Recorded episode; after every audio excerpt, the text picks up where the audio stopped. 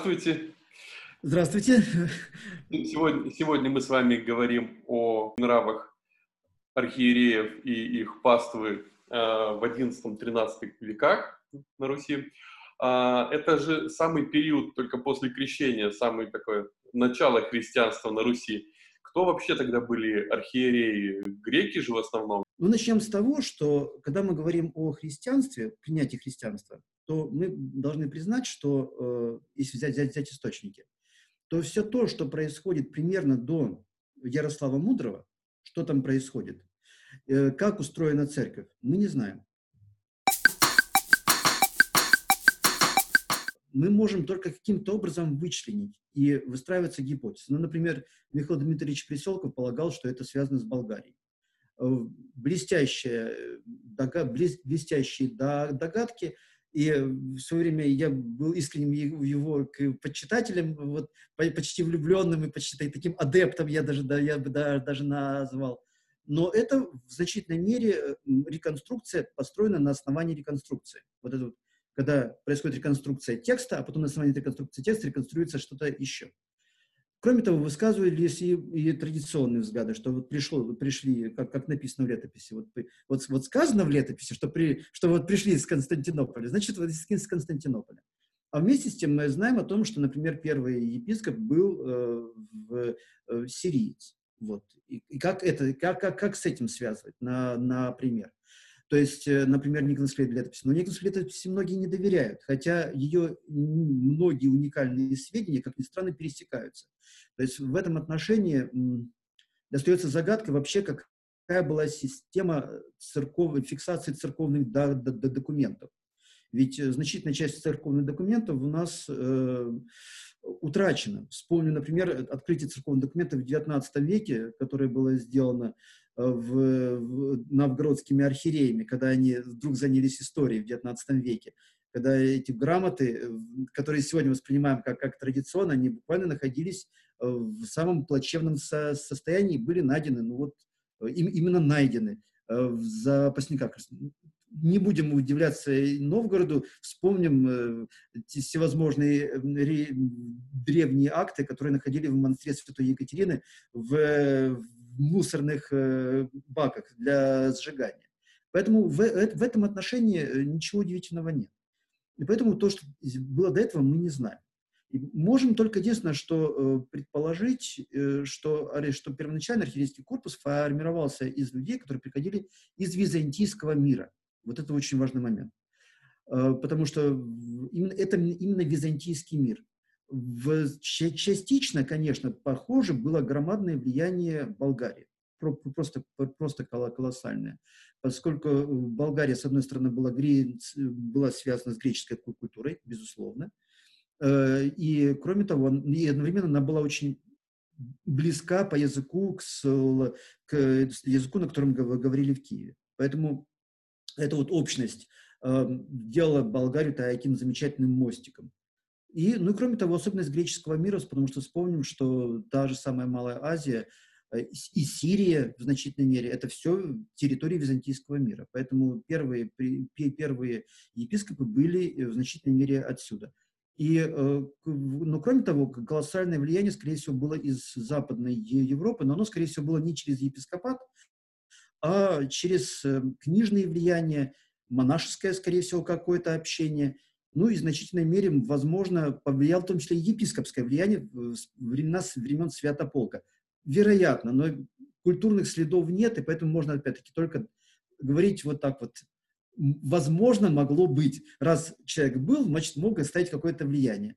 Ну, э, ну, так иначе, вот формировались такие мостики.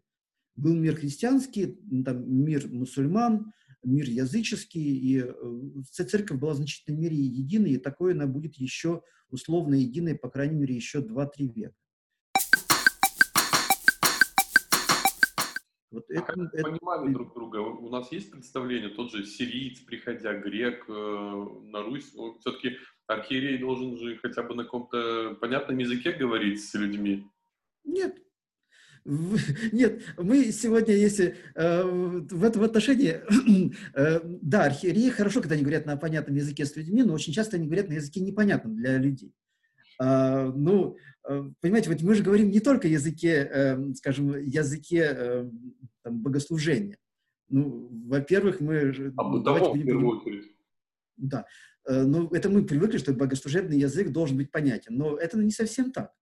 Вспомним, например, как только мы говорим, что язык должен быть богослужение понятным, но как только переводят язык на русский язык, мы говорим, вот они, кочетковцы, вот они, настоящие еретики, сектанты внутри православной церкви, исказители православных э, мотивов. Забывают о том, что как же священный славянский язык.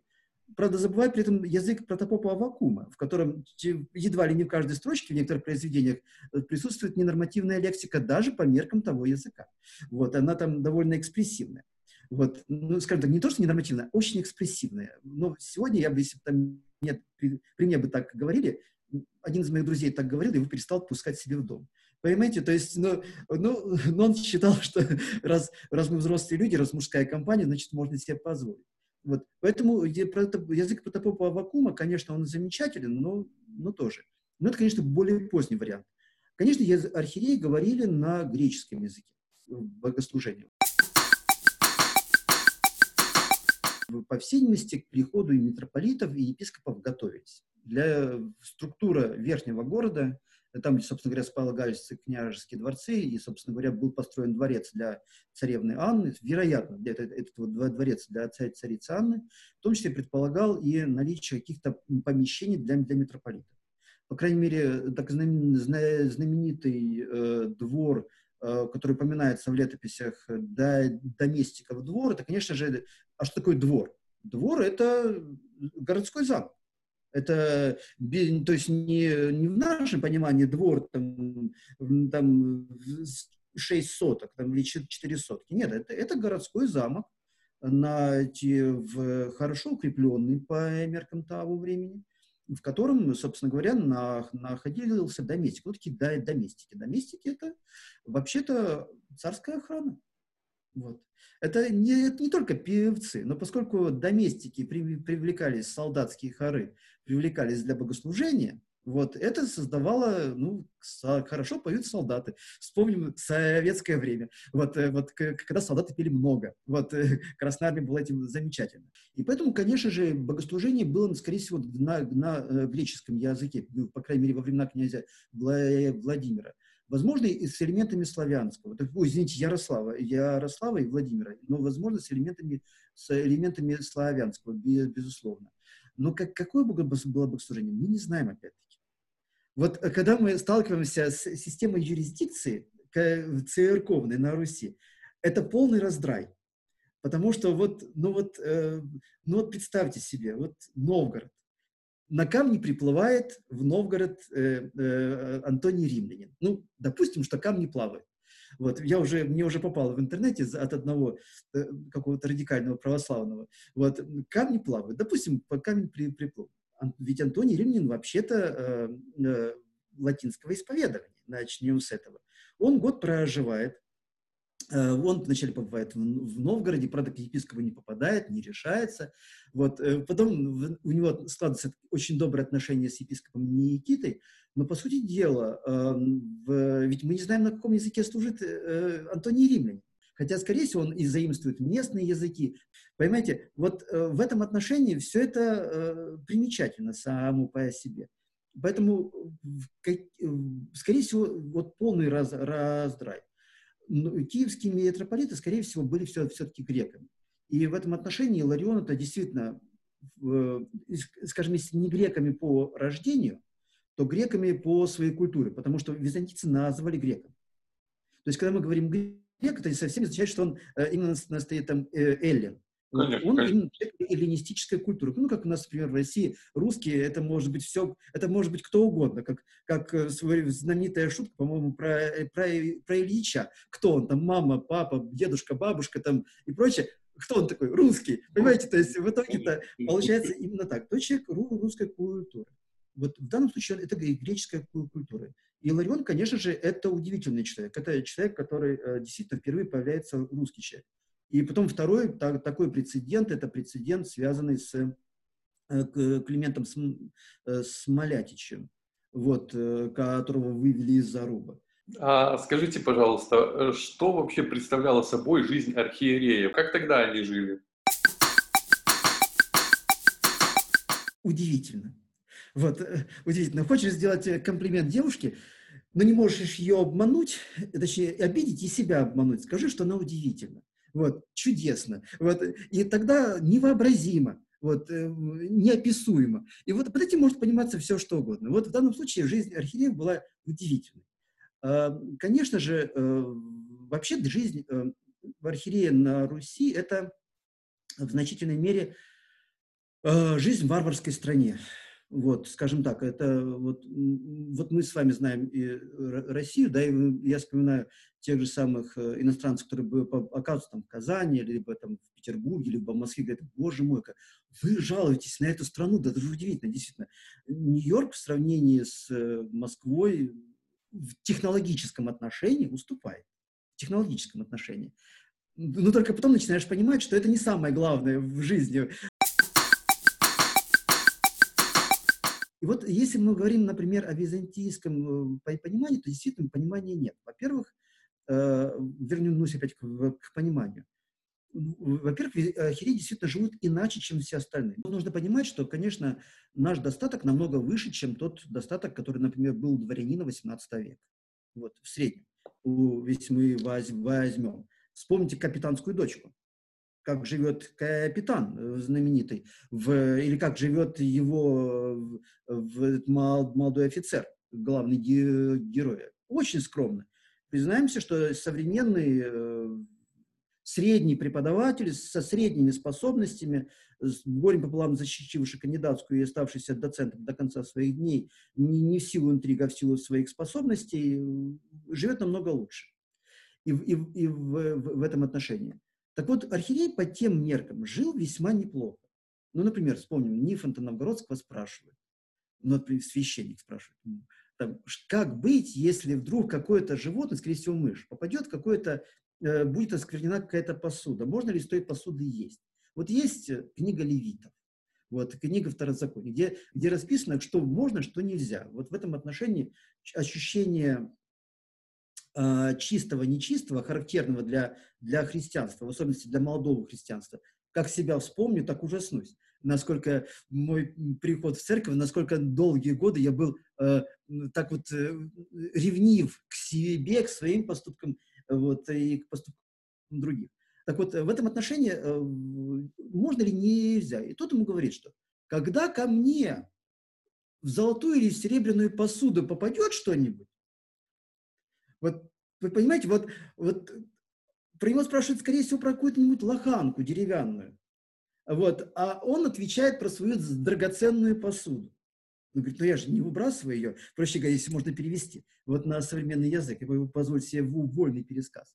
То есть в этом отношении, конечно, уровень жизни непонимающий. Ну, вспомним, например, э, замечание одной нашей представителей власти, сказала, говорит, ну, у вас в тяжелые времена нужно есть креветки, чтобы поддержать организм, понимаете? То есть, вот, вот, поэтому вот что-то в этом роде. То есть, почему бы и нет? То есть, нет, совет, кстати, очень хороший, но вопрос, насколько он осуществим. Вот, и поэтому э, в этом отношении архиереи живут на, в другом смысле. Э, архиереи, конечно же, э, живут во дворах, у них свой двор. Дворы, конечно, разные. При... Некоторые дворы – это монастырский двор, вот. Некоторые э, дворы э, строятся отдельно, например, в Переяславле.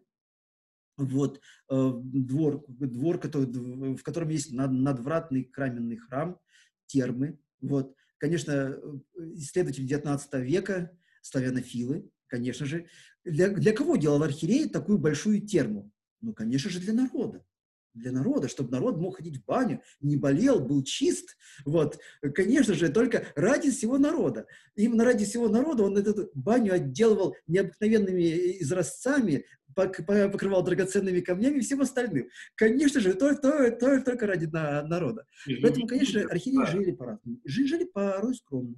В Византии архиереи жили скромно. Большинство архиереев.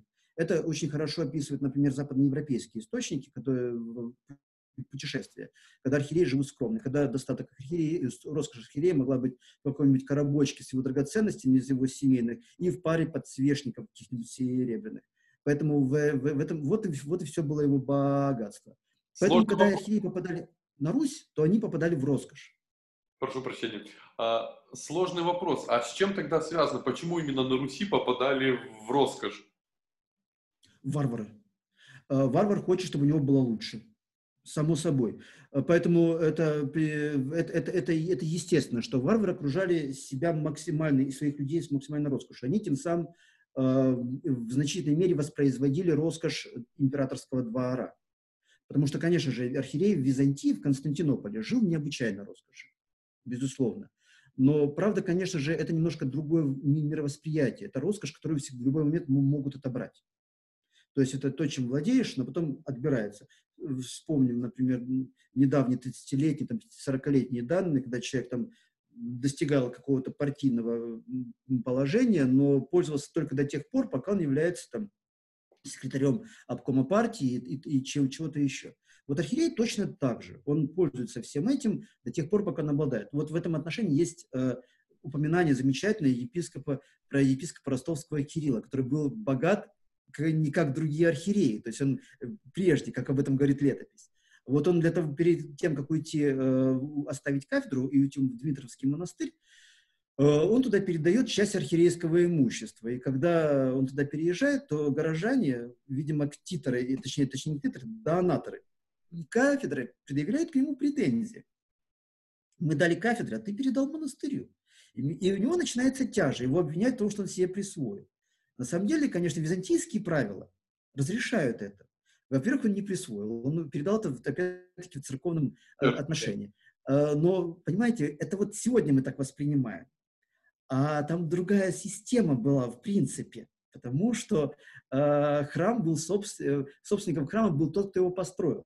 Тот, кто основал е, е, епархию, тот, тот и фактически ее и в некотором смысле донатор и собственник. То есть я построил этот храм, и я решаю вопрос, какому архиерею здесь служить. Э, прошу прощения, вот, вот, вот некоторую такую логику. А он передал часть имущества монастырю. Ну, возможно, с ним бы ничего не смогли бы сделать, но он вмешался в какую-то политическую интригу. В итоге пришлось совершать суд с участием князя и епископа. В конце концов, у него это имущество от, отбирают. Правда, архиепископ проявляет, проявляет удивительную христианскую такое вот э, смирение. Причем интересно, что у него там изымают имущество и в том числе забирают книги. То есть он теперь не служит, если раз он не служит, то зачем ему книги? То есть, вспомните, кстати, можно в этом удивляться, но вспомним, например, логику там, советской власти. То есть, вспомним там 18-20-е годы, когда э, профессор, если, например, перестал служить в университете или в Академии наук, то приходили, изымали его библиотеку и отдавали. То есть это, то есть э, вспомним там, или после его смерти. То есть она, она просто изымалась и забиралась. То есть это, то есть ничего не меняется. Варвары, да, они окружали необычайно роскошью. И вот есть митрополит Иоанн, который замечательное письмо его, в котором он сообщает о том, что своему э, родственнику пишет о том, что что мне, что мне дань, что мне оружие. То есть, его, то есть он сразу употребляет, что из чего формируются доходы кафедры, из дани. То есть то, что э, собирает у себя дань, часть передается епископу, видимо, епископ участвует, в, точнее, митрополит в сборе дани, но, но и дальше заканчивает, что земля здесь горька и оставлена, и, и здесь не живет Бог, вот, это он пишет о Руси. Я думаю, что если бы, конечно, бы э, э, княжеские гонцы бы вскрыли бы это письмо, то они бы митрополитяне не написали так хорошо, как они написали в, в летописях. Поэтому э, в этом отношении э, они были бы менее, скажем, словоохотливы в его, в его адрес. Но он довольно отзывается очень жестко о, об этих э, реалиях. Ну, что ж, но опять-таки это византиец. Это, там много смысла, он может обыгрывать все это. Хотя он действительно живет в роскоши. Нам, как современным обывателям, э, те годы представляются временем жития многих святых, там, становления на Руси э, православия, истинной веры. Так почему же архи... в архиереи не попал тот человек, который бы сказал о том, что зачем мне это все, буду жить в аскезе, буду там, питаться хлебом и водой. Риторический вопрос, да? Нет, замечательный вопрос. Потрясающе, отлично. Очень хороший вопрос, кстати. Во-первых, были такие. На каком-то этапе, уже в 12, второй половине 12 века, возникает целая тяга к тому, чтобы епископы были из нестяжателей. Ну, условно назовем так. Нестяжатели, потому что это все-таки более поздний термин. Но, во-первых, затворники. Э, запрос на затворника очень большой, потому что они живут скромнее. Э, вспомним э, в, в Туровский епископ Лаврентий из затворников, Никита из затворников. Владимире Волынском, э, там целые, по-моему, три епископа, которые их вообще из Афона, то есть афонскими кор кор корнями призывают. Для того, чтобы они были хоть, э, понимаете, то есть потребность в том, чтобы люди были, ну, скажем так, э, то есть сказать, чтобы они, я бы сказал, в роскоши по меркам того времени. Потому что скажем, как, как, как и сегодня, когда бедняки, вот у тебя есть колечко зеленое, золотое, у меня нет, значит, ты, ты богатый. То есть это уже, уже предмет роскоши. Понимаете, то есть, э, значит, э, Владимир Волынский, э, за, за, запрос на затворников есть, и, и, и на нестяжателей есть. Имеется в виду нестяжатели вот именно в контексте того, что они не, не привязаны к, к деньгам. Это безусловно. Но здесь вопрос немножко сложнее. Начнем с того, что это заложено в некоторых вещах. Во-первых, в самой структуре церковного управления, которая предполагала в том числе за поставление выплачивать некую сумму э, в пользу епископа, в пользу митрополита и в пользу пат, пат, патриархии. 123 новелла Юстиниана. Там все прописано. Сколько и за что необходимо платить. И это очень большие суммы. Они были большими во времена Юстиниана, ну, ну, для, для Константинополя это было немного. Это было, это было совсем немного. А вот, скажем, для такой страны, как Русь, где не было своего золота и серебра, э, где главное достижение это, это, это пушнина и, э, и хлеб, то в этом отношении, точнее злаковые, то, то, то, в, этом, то в этом отношении э, все намного, намного беднее. То есть ведь мы же судим по княжеским дворцам. А ведь значительная часть населения живет в полуземлянках. И это, это, это, это, это очень важно принять во внимание. То есть, то есть мы судим по, по Киеву или почему-то еще. А ведь остальная, остальная часть – это деревянная часть, причем в полуземляночном со, со, состоянии. Кроме того, э, архиерея богатство само по себе не, не осуждается. Это очень важно, важно принять во внимание. Богатство – это то, что дано Богом вот Задорнов, при всех его, вот в данном случае, по крайней мере, в этом отношении он точно упомянул. Конечно, как популяризатор науки, царство ему небесное, он был замечательный, как, э, как ученый, не приведи Господь. Вот, вот, поэтому, вот, поэтому как, оно как популяризатор замечательно. То есть он выводил на проблемные плоскости. Но это хорошо известный факт. Можно взять у того же самого покойного Колесова замечательное исследование по терминологии слова «богатство». Это это дан, данное Богом, поэтому оно богатство, Богом данное. Вот. А вот лихва это, – это плохое. Так вот, богатство – это богоотмеченность. Вспомни книгу Иова. Господь благословил Иова всем. Это благословение. И когда он его возвращает благословение, он возвращает ему богатство. И в этом отношении богатство положительное. Э, осуждается страсть к богатству. И, например, э, скажем, те же самые новгородцы, которые очень часто смещали своих архиереев, э, довольно регулярно, на, на каком-то этапе начинают смещать, то там архиереи на каком-то этапе даже принимают друг друга со, со смирением все это, потому что э, они готовы выслушать все что угодно, но уходят с кафедры ни с чем, абсолютно ни с чем. Особенность э, епископской жизни. Епископ не может быть в полной мере монахом потому что он является, он окружен, он решает вопросы власти. Когда многие вопросы ему неуместно а, решать э, через систему смирения. Понимаете, это я вспоминаю, например, совет батюшки там, э, одному, одному из преподавателей, который там как-то делился о том, что говорит, надо ему смиряться перед своим руководством. Без комментариев. без, без, без комментариев. То есть человек не понимает, о чем он вообще говорит.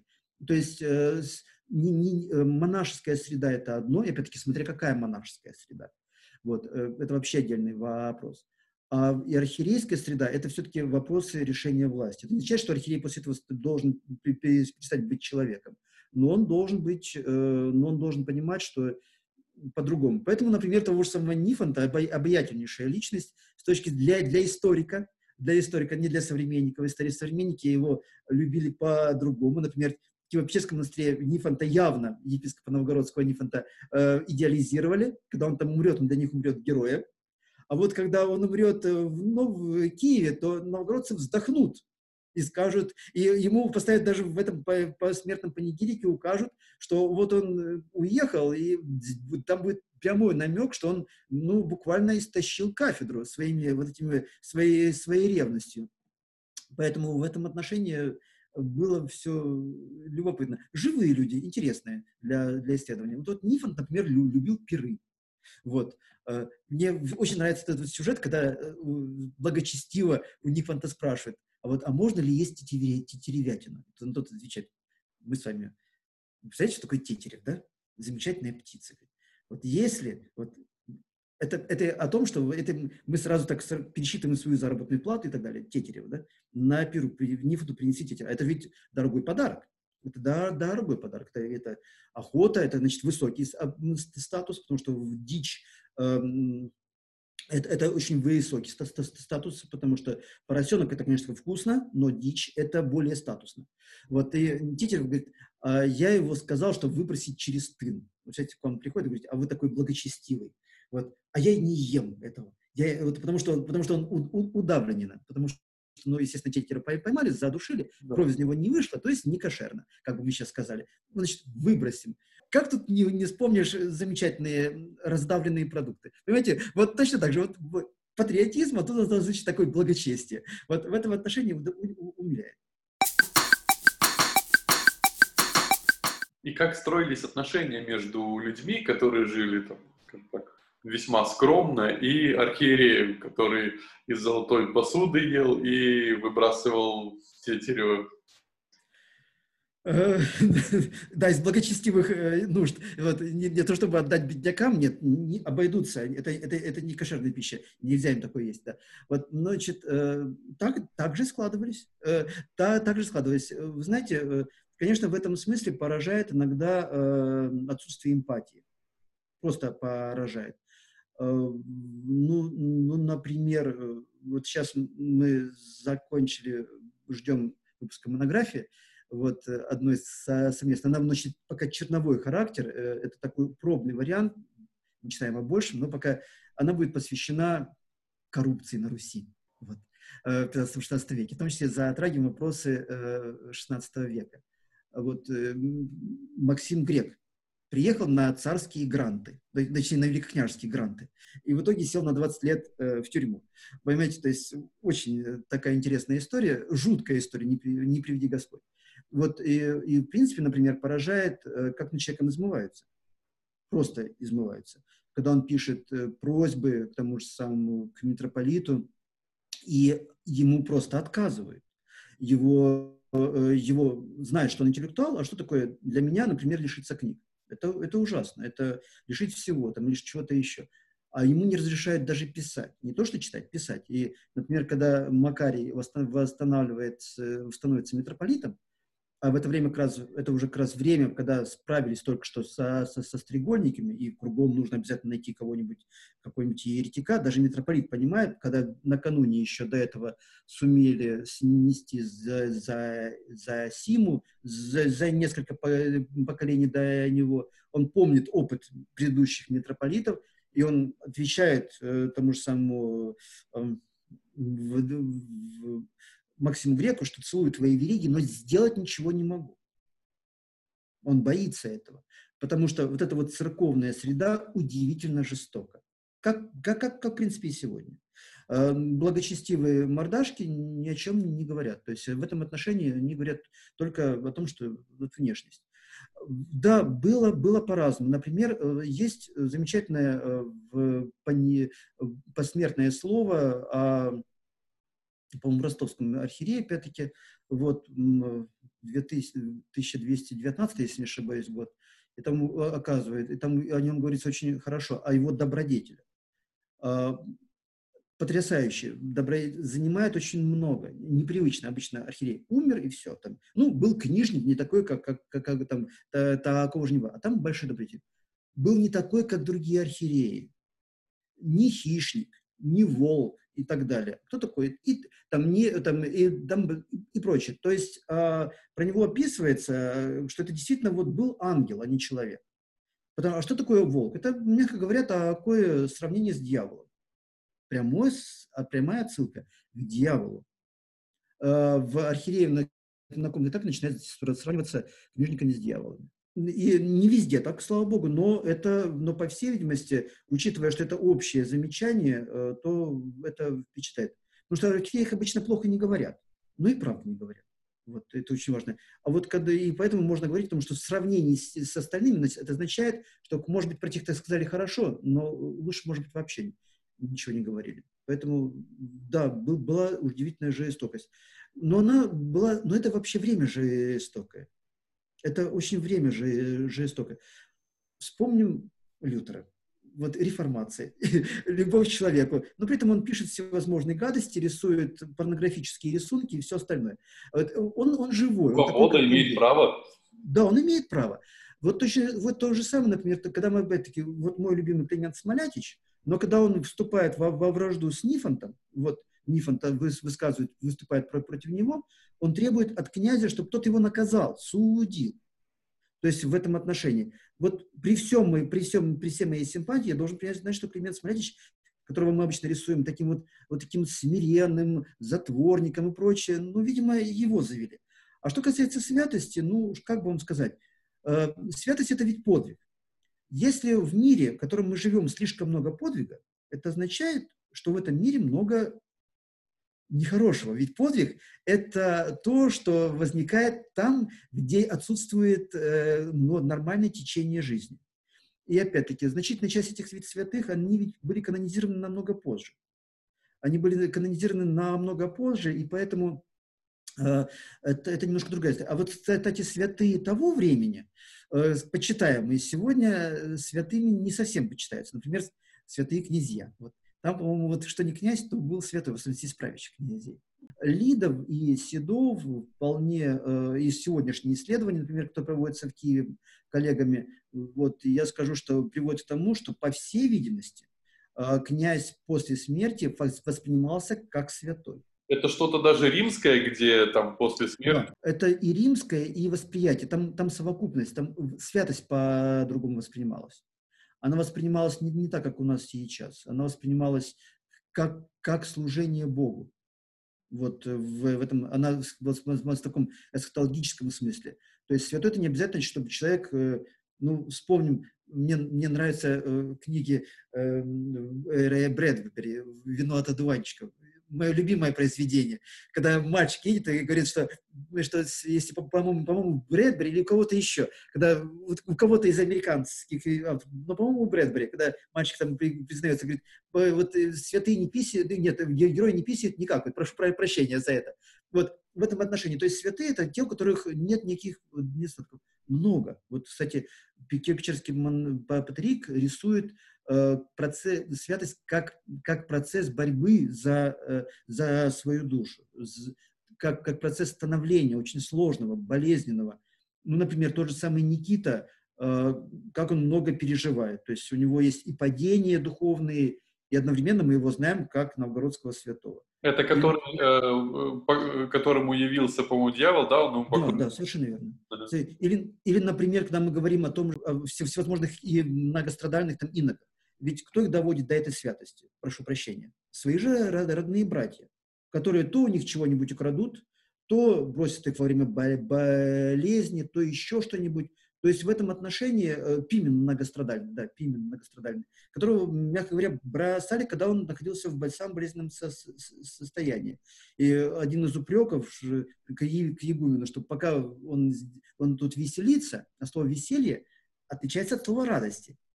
Радуется – это духовное, а веселье – это э, когда э, с рюмочкой. Вот. Когда весело. Это, это именно в, тех, в контексте того времени. И в этом отношении, э, по, пока Игумен замечательно проводит время, в это время у него брат страдает от болезней. Поэтому, к сожалению, это совершенно обычное дело. Но святые, да, были, и святость как актуальная святость, как мир святых это, это мир, где не обязательно святые могут быть идеальными людьми. Они совсем не идеальные. Они именно поэтому они интересны. Понимаете, нам интересен э, э, тот же самый, э, господи, наш, наш любимый образ этого, этого гения, который, там, который язык показывает. Эйнштейн. Эйнштейн, да. Он, Эйнштейн нас интересен именно не тому, что он изобрел не, необычайную теорию, а тем, как он на фотографии показывает свой язык. Понимаете? Вот, вот это, это живой человек, это абсолютно живой человек, у которого есть свои проблемы, в том числе с его семейными приключениями, с любовными. Это именно поэтому он, он интересен. Вот, потому что он живой. то время же немножко э, даже, наверное, похоже на это в том плане, что оно пришло после язычества, как и сегодня э, христианство, православие э, рождается на на атеистической пропаганде почти вековой. Вот не было ли тогда сопротивления такого языческого архиереям, как сейчас вот э, все-таки атеистическая пропаганда, она живет? Было языческое восприятие. Во-первых, церковь, конечно же, пришла как э, религия верхов. И поэтому она в этом отношении была элитарна. И многие церковные моменты можно понять только тогда, когда э, даже современное учение церкви – это учение книжное.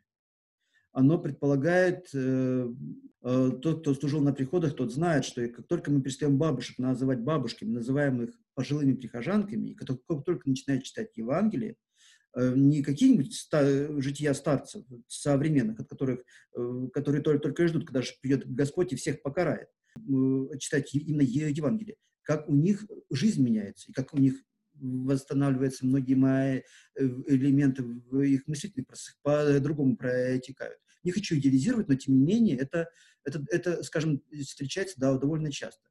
Вот нужно понимать, что Евангелие это, это и при, при, при приходе в Евангелие на Русь, он затрагивает высшие слои. И поэтому, но другой вопрос, что эти высшие слои не слишком дистанцированы от нижних, от, от нижних, от нижних слоев.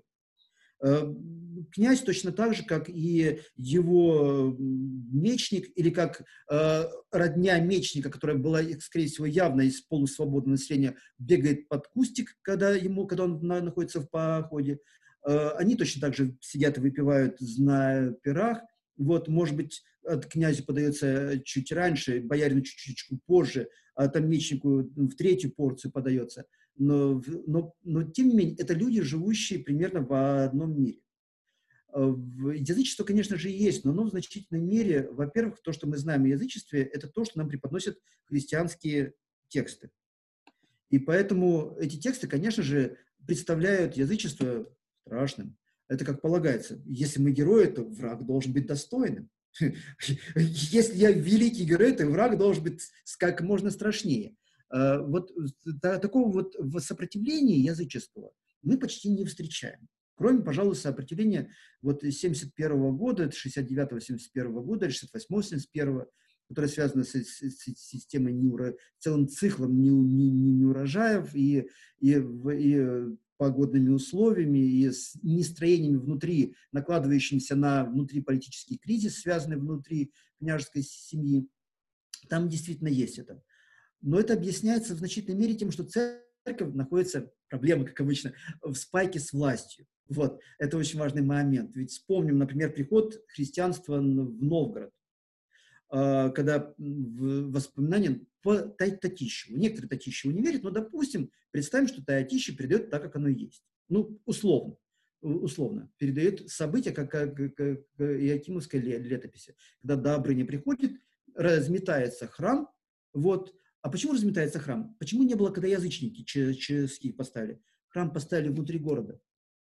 То есть Храм поставлен внутри города. Э, до этого языческий кумир был поставлен за пределами города, за пределами Нового Новгорода. А храм был поставлен внутри Новгорода. Это, э, значит, городская община была этому не совсем довольна. Это это окушению на внутригородскую общину. И это э, на права. И это, это раздражает. Это очень сильно раздражает. И поэтому это раздражение по большей части не вопросами веры, а вопросами социально-политическими в значительной мере. А языческие, да, конечно же, есть. И я думаю, что сколько бы мы ни говорили про язычество, оно ведь народные верования, вот именно народные верования, они сопровождают и христианскую жизнь современности. Все время списывать на, на язычество уже через тысячу лет, это неуместно.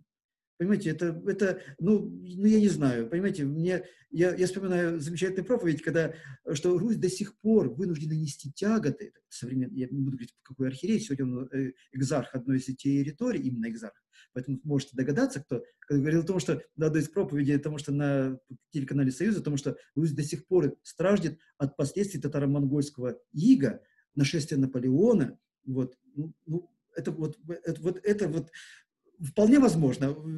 Батюшки, точнее, владыки виднее.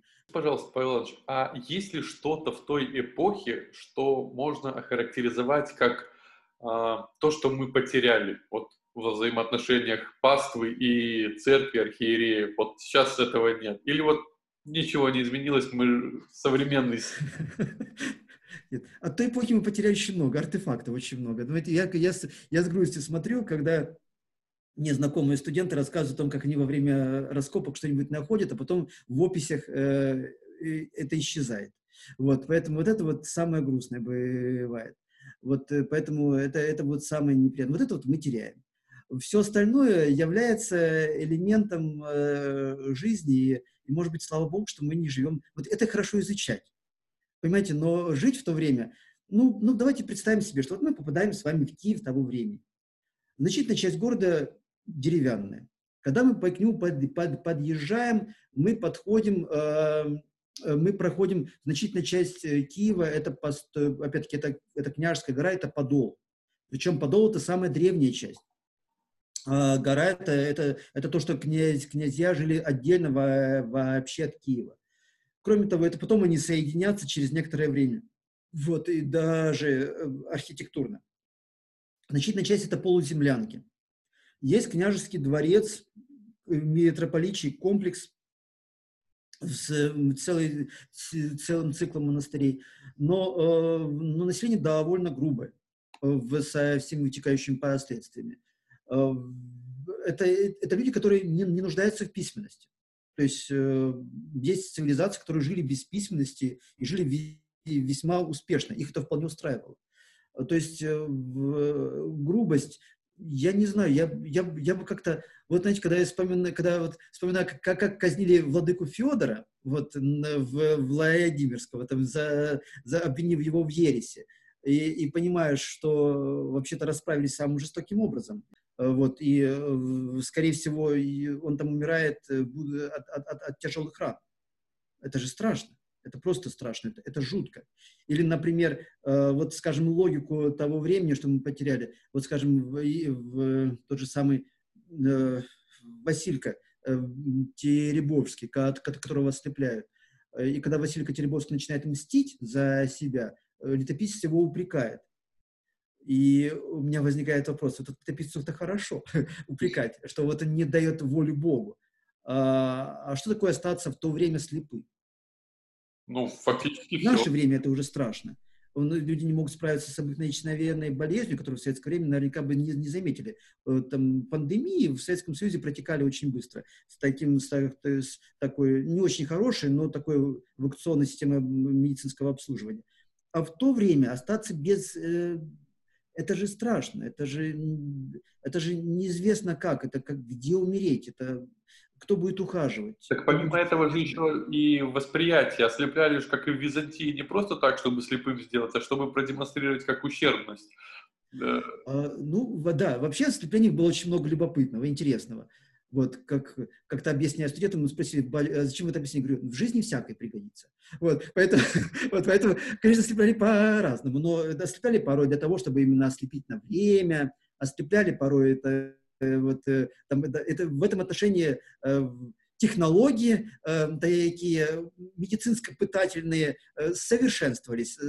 Вот, слава богу, и туда приходила цивилизация. Но, вот, но тем не менее, конечно, Василию Теребовскому просто вырезали глаза, похоже. Ему, ему просто вырезали глаза, потому что его слепляли ножом.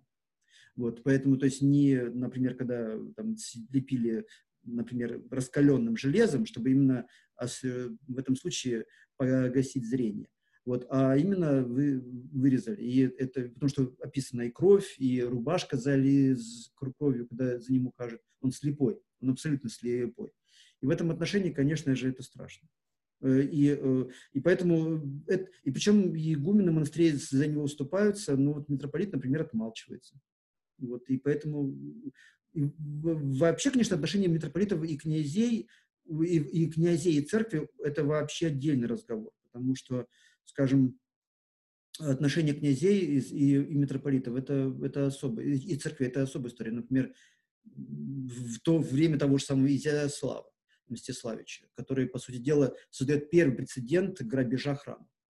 Вот, это до Андрея Боголюбского, это сделает при Изяславе Мстиславиче. И это страшно. Глядим в окошко и радуемся, что живем в 21 веке. Да, в этом отношении наши люди, по крайней мере, мы живем в цивилизованном обществе, у нас людей не убивают, их доводят до инфаркта. То есть все-таки стали гуманнее. Вот. На, на этой позитивной ноте хотелось бы да. вас поблагодарить большое. Спасибо вам. Да, большое вам спасибо. И, и вам всего самого доброго.